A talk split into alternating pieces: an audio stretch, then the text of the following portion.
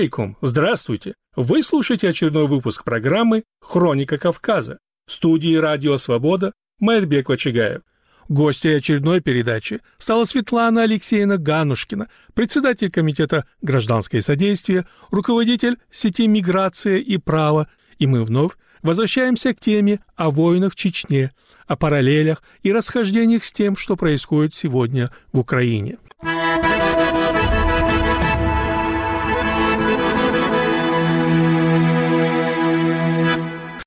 Действия путинской власти в Украине все чаще принято сравнивать с войнами, прошедшими в Чечне. Бомбардировка населенных пунктов, зверство на оккупированных территориях, игнорирование актов международного права в отношении гражданского населения и военнопленных, без пропавшие и многое-многое другое.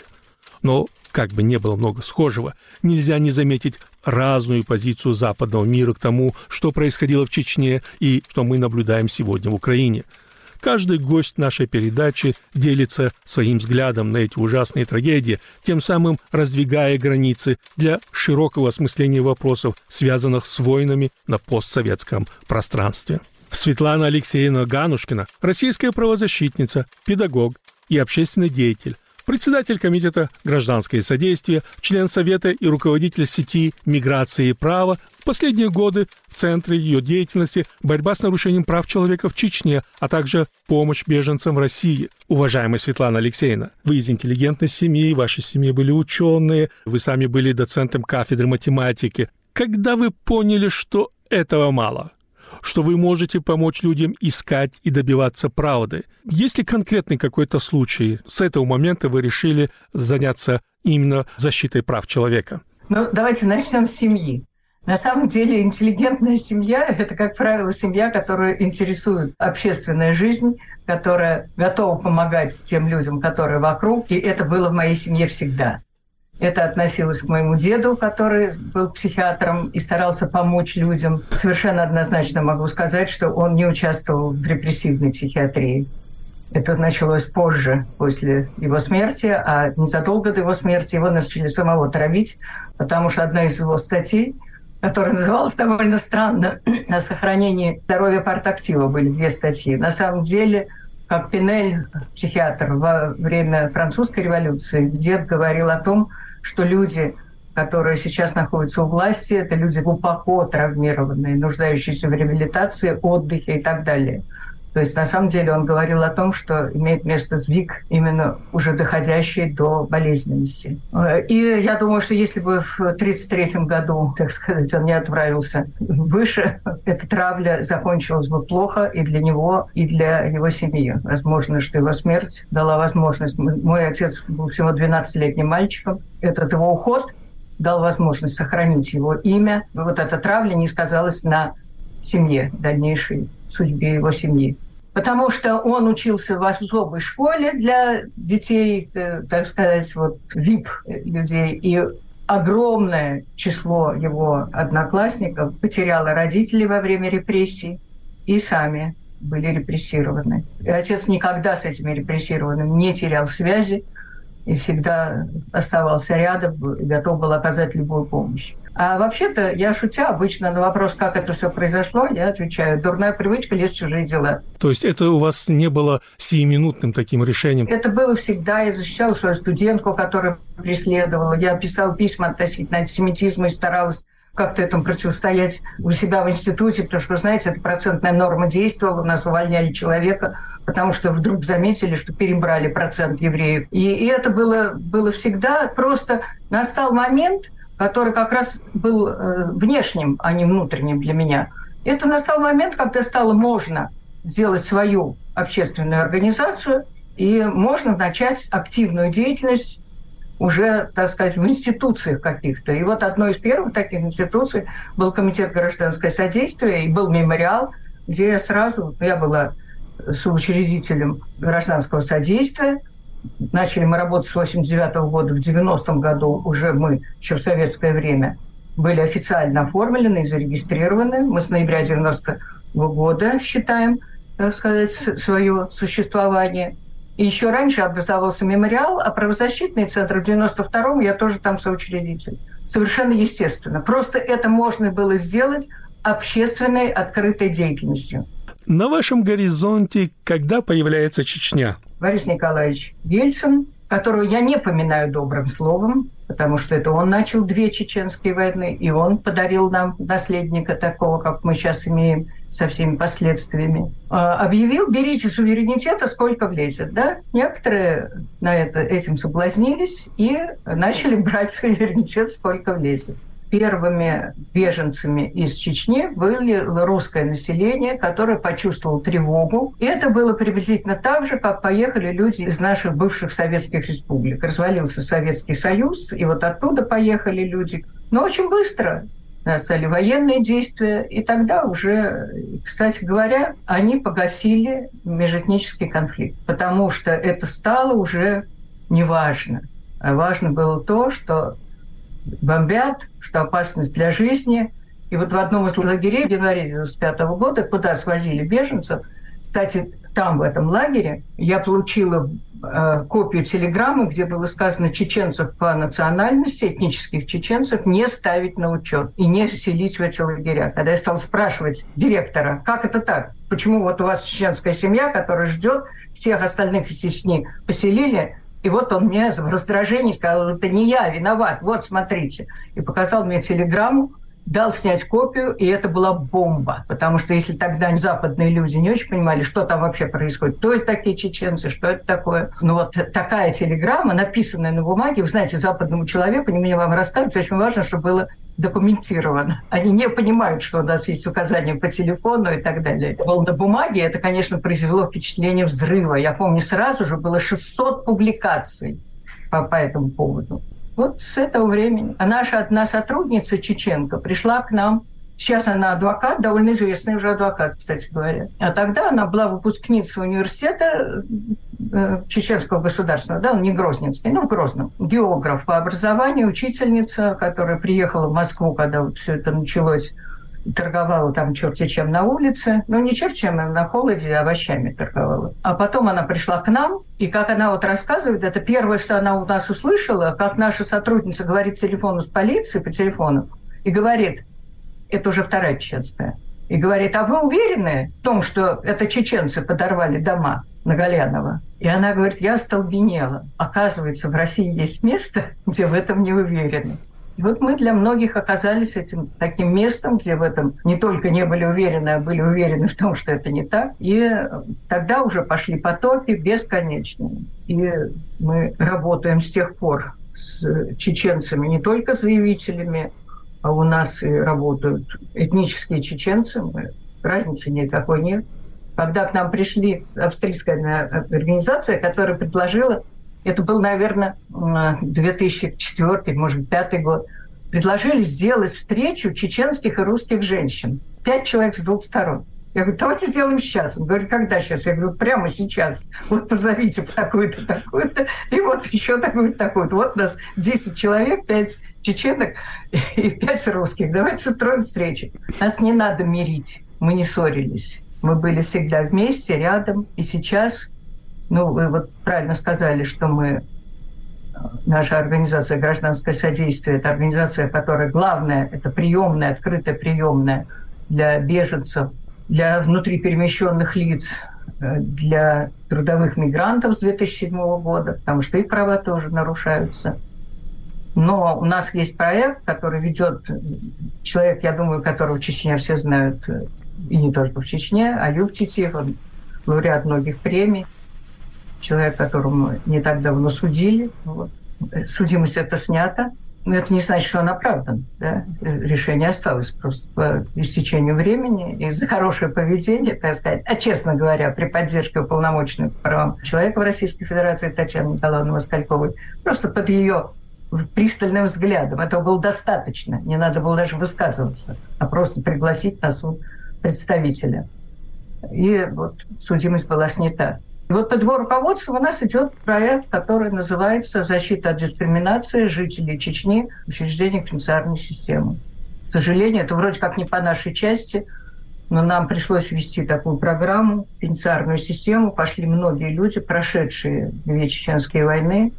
Одной достаточно было, не прошедшие реабилитации и привыкшие относиться к жителям Кавказа и мусульманам, ну, как, ну, скажем, как ураган. А тут эти люди полностью в их руках. И начинаются очень неприятные вещи. Я как совершенно такой экстремальный случай приведу такой пример. Человек, который случайно оказался в машине с тем, кто действительно перевозил оружие, тот, кто перевозил оружие, был расстрелян, а этот человек был тяжело ранен, но выжил.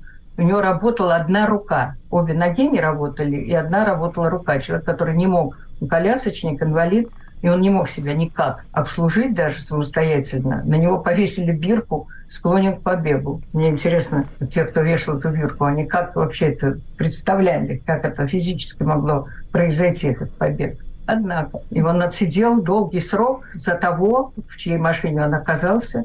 Человек, который просто предложил его, под... они из одного села, подвести с э, рынка домой. Эту машину сел совершенно случайно. Это было очевидно, тем не менее, надо было как-то оправдать этот расстрел машины. Вот. Человек 12 лет отсидел в таком состоянии. И эти люди нуждаются в защите, поддержке. В общем, это все продолжается. Никуда не ушло. Наша чеченская тема не ушла. И не скоро, боюсь, уйдет.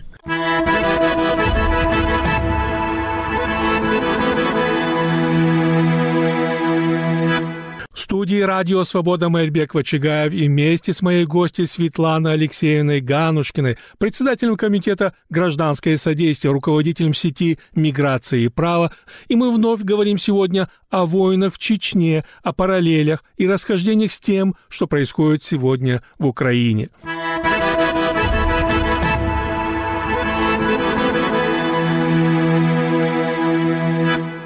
Светлана Алексеевна, как я предупреждал, что вопрос всегда задают наши слушатели. Самый болезненный может быть вопрос, это касательно тех, кто пропали без вести. Это проблема, пропавшие без вести в первой во второй войне, она полностью закрыта? Ею никто уже не занимается или все-таки есть шанс для людей, что они еще могут надеяться найти людей, которые пропали в эти две войны в Чечне? Вы знаете, мой опыт работы в горячих точках в армяно-азербайджанском конфликте и других конфликтах, он показывает, что такой долгий срок обычно говорят, что, говорит о том, что человека нет уже в живых. Это очень грустно, но это так. К сожалению, это так. Потому что так долго держать и заложника, и где-то в каких-то тайных тюрьмах невозможно и не нужно. Это никому не нужно. Что с ним делать? Вот в день убийства Наташи Истемировой она должна была вместе с сотрудниками МВД Чечни, прикомандированным, если я правильно помню, это был Неришевский Андрей Бориславович, он должен был вместе с Наташей ехать э, в Ставрополь, объединять базы, нашу базу, базу, которая была федеральных властей, решать, как это будет дальше. Но Наташи нет, и дело, в общем, не продвинулось.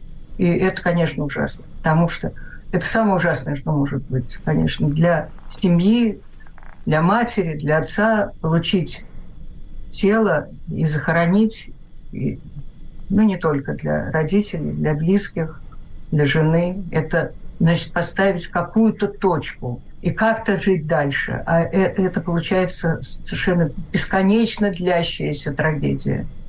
Ну, этим никто не занимается. У нас новые пропавшие, у нас теперь украинцы пропавшие. Мы тоже не знаем, где они. Знаем, не. Те человека задержали, задержали на вот этой так называемой фильтрации. Мы тоже обращались и к УПЧ и так далее. И, и, и ничего. И ничего найти невозможно. И насчет цифр. Почему никто не пытается определить количество погибших в этих войнах? В чем дело? Нет, во-первых, не никто не пытается, а пытается. Есть работа с Александром Черкасова. Я думаю, что за этим лучше всего обращаться к нему. Он был у нас в гостях, был, и он рассказывал, но это то, что ему удавалось сделать э, именно как общественнику. А почему государство не пытается что-то выяснить? А государству это совершенно не нужно. Государство, какое государство? Вы имеете в виду кого? Российскую Федерацию. Государство – это не только власть, это мы. Так что в этом смысле общественные структуры и гражданское общество – это очень важная, на мой взгляд, может быть, наиважнейшая часть государства. Оно не может существовать. Современное государство существует, и абсолютно большое, не может без гражданского общества существовать. А если вы имеете в виду сегодняшние власти, ну, слушайте, люди, которые живут в паранойе, в индуцированной паранойе одного человека. Я не хочу сказать, что есть один человек, который за все отвечает, а остальные все белые пушистые. Нет, конечно. Но это оно совершенно... Они в этом совершенно... Не оно, а они в этом совершенно не заинтересованы. Зачем их нужно? Это прошедший этап. Они хотят установить Советский Союз. Ну, понимаете, ну давайте первобытно-общинный строй еще восстановим. Или абсолютно, абсолютно изначально обреченная на провал. А тем не менее, ради этой идеи гибнут люди. Ничего больше не происходит. Происходит только уничтожение людей. Светлана Алексеевна, события в Украине в феврале 22 года лично для вас это стало неожиданностью или вы все-таки были готовы к тому, что такое может произойти? Было ощущение дежавю. Я об этом уже много раз говорила. Это было просто ожидание того, что это произойдет. Почему это было дежавю? 68 год. Советское правительство, советское руководство постоянно говорит, мы в Чехословакию вторгаться не будем, мы не собираемся учить чехов и словаков, как им правильно жить, мы не вывозим революции, как Бурбона фургона, где-то это Ленин сказал. Вот я помню, что эта фраза почему-то была в газете «Правда». Сказали один раз, мы поверили. А дальше второй раз, третий раз, и двадцатый раз, ты понимаешь, сейчас начнется. Правду сказать достаточно однажды. Говорить правду много раз – это вызывать ощущение, что ты врешь. И вот это вот ощущение тоже, которое было тогда, у меня было вот перед 24 февраля 2022 года. И при этом оставалась надежда, что этого не может быть. Нужно быть абсолютным безумцем, чтобы это начать. Это фактически у каждого есть родственники в Украине. Каждый раз не пропускаю случая поблагодарить своих украинских коллег и поклониться им за то, что они никогда ни на один день не отвергали э, нашу дружбу, наше товарищество и нашу э, совместную работу. И я хочу сказать, что вы знаете, наверное, да, что мемориал э, вместе с украинской организацией Центр защиты гражданских свобод и с замечательным человеком, многострадальным, замечательным, добрейшим, милейшим Олесием Беляцким получили Нобелевскую премию мира. Да? Некоторые в Украине были очень возмущены, потому что они говорили, что представителям агрессора дали, но это не так. Не мы представляем нашу страну как агрессора, не мы. Хотя мы ответственность несем за то, что происходит. Тут я себя категорически не снимаю этой ответственности. Так вот, значит, медаль Нобелевская украинская пошла к украинцам, но еще одна из реплик, полученной нашей организации медали, тоже пошла в Украину к нашей организации, которая входит в Международный мемориал, которая существует, и с которой мы работаем, которая помогает там э, людям, пострадавшим от этой войны. И часть наших средств, половина средств вот, материальных от этой Нобелевской премии тоже пошла туда. То есть в Украину пошли две Нобелевские медали. Одна мемориальская и вторая Центра защиты гражданских свобод. Э, Светлана Александровна, если сегодня смотреть полтора года спустя тем, что происходит в Украине, и с тем, что вы видели в Чечне, можно ли говорить о каких-то параллелях? Ну, аналогий, конечно, много. Аналогий много. Но... Самые такие, которые вы сразу, так сказать, не задумываясь, например, э, могли бы привести? Ну, первая аналогия – это бессмыслица, абсурдность, абсурдность и той, и другой войны.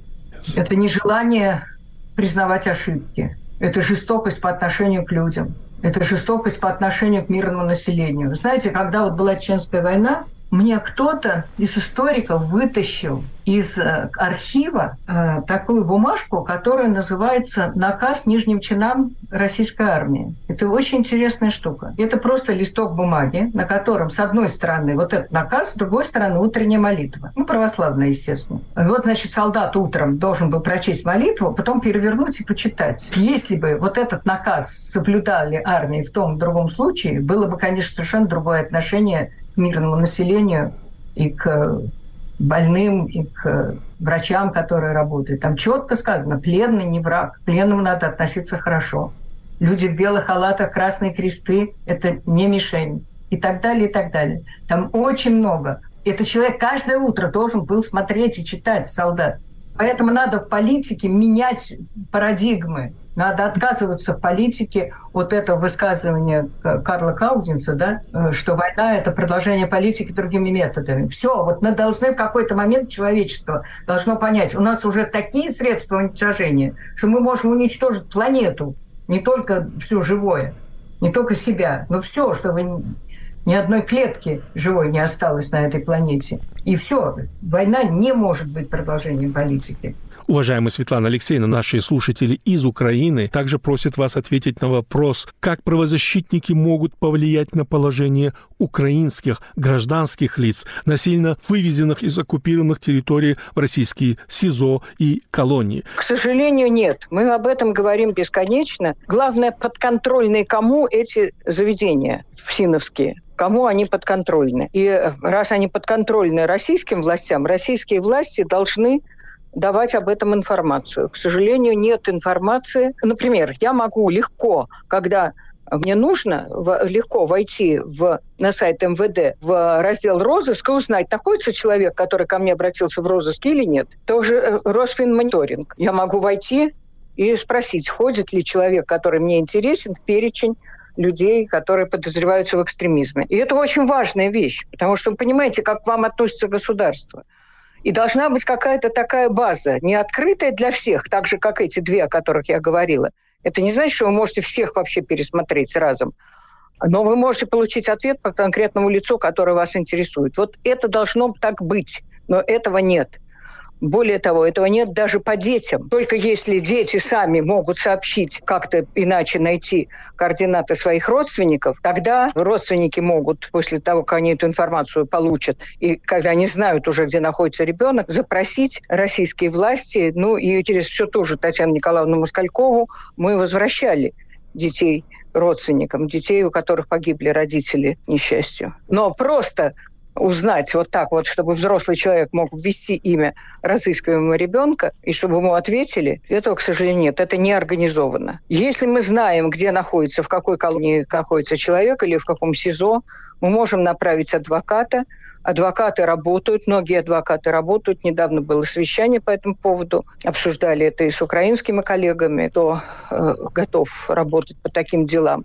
Ну, надо сказать, что у меня был случай, когда я была вынуждена адвоката, который работал в одном из наших регионов, уволить. Ну, правда, недавно э, начала с нами работать, где-то полгода всего проработала. А сеть миграции права э, существует уже с 96 -го года, почти 30 лет. Есть юристы и адвокаты, которые с тех пор и работают. И, конечно, это надежные люди, которые будут делать все то, что полагается делать просто адвокату по его статусу. Тут, между прочим, даже политические позиции не так важны. Адвокат – это адвокат. Он должен работать, даже если речь идет о Чикатило, как бы это ни было неприятно. Тут, конечно, другая ситуация.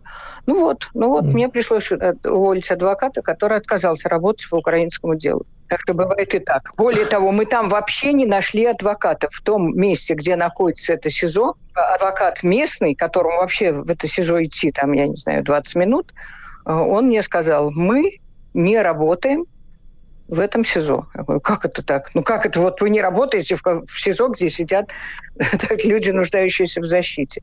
Мы туда не ходим, сказал мне так это очень убедительным тоном. И я поняла, что за этим мы туда не ходим. На самом деле скрывается нам не рекомендовано. С чего вдруг адвокату не ходить в какой-то СИЗО? Что это за абсурд? Ну, давление со стороны вот. властей, наверное. Да, вот я и говорю, что им не рекомендовано. Что поделаешь? Ну, в общем, ну, в общем, эта работа идет. И есть адвокаты многие, которые работают и готовы работать, и хорошо работают. А что мы можем сделать для людей, которые к нам просто обращаются за помощью? Ну, это мы даем им консультации, рассказываем о их правовом положении, положении и оказываем материальную помощь. Если они уже здесь и собираются здесь оставаться. Это вообще конфликт, который требует большого анализа, вот, серьезного. Но если кто-то здесь хочет, а таких немало, остаться в России, они, понимаете, эти люди, приехавшие в Россию далеко не все насильственно были сюда вывезены, многие хотели. Хотя выбора не было особенно. Там была одна дорога. С определенного момента была одна дорога. Нельзя было уехать на запад Украины, а можно было только ехать в Россию. Конечно, самые сложные случаи – это случаи вот этих вот донецких, луганских. Ну и туда вот недавно ездил адвокат. Донецких, луганских СИЗО. Уважаемая Светлана Алексеевна, Почему такая разница между реакцией международных организаций и стран на военные преступления, совершенные в Первой и во Второй войнах Чеченской Республики, с тем, что мы видим реакцию на происходящее в Украине? Ну, во-первых, говорили, конечно, но, конечно, не так, да. Ну, сказать цинично, да? Украинцы свои, а чеченцы своими не были. То есть предрассудки и предубеждения, с которыми я столкнулась, у наших, так сказать, западных журналистов, не всех, я, конечно, не говорю, что это были все, потом это менялось, но вначале они не представляли себе, кто это вообще такие – была пропаганда очень сильная. Правда, сейчас тоже идет пропаганда, но все-таки Украина уже сколько лет видит как независимое государство. И вообще они свои, они европейцы. А с чеченцами, ну, слушайте, ну вот я вам скажу, журналист просит меня устроить встречу с каким-нибудь чеченцем. Я ему привожу профессора математики, который говорит на иностранных языках, печатался, публиковался в немецких журналах. Приходит человек в костюме тройки с галстуком. Журналист обалдел. Он меня тихонечко отводит в сторонку и спрашивает, это действительно чеченец? Вот, значит, у него какой образ, вы понимаете? Он что себе представлял? Каким должен быть чеченец? С кинжалом. Да, это чеченец. Бородатый, усатый, с кинжалом в зубах. Вообще такой полудикий человек, только что не, в, не в набитой повязке. Ну вот, вот это было отношение. Потом просят, пожалуйста, вы нас еще с кем-нибудь из русских беженцев из Чечни. Ну, конечно, не вместе. Я говорю, а почему не вместе? Ну, чтобы не возникло конфликт. Вот в этом дело, понимаете? Mm. Дело в том, что украинцы выглядят как свои, вот по, по, по, так, ожидаемо. А к чеченцам отношения, ну, есть там какие-то дикари, чего-то они там бунтуются, что-то такое происходит. Ну да, такое было, но это прошло.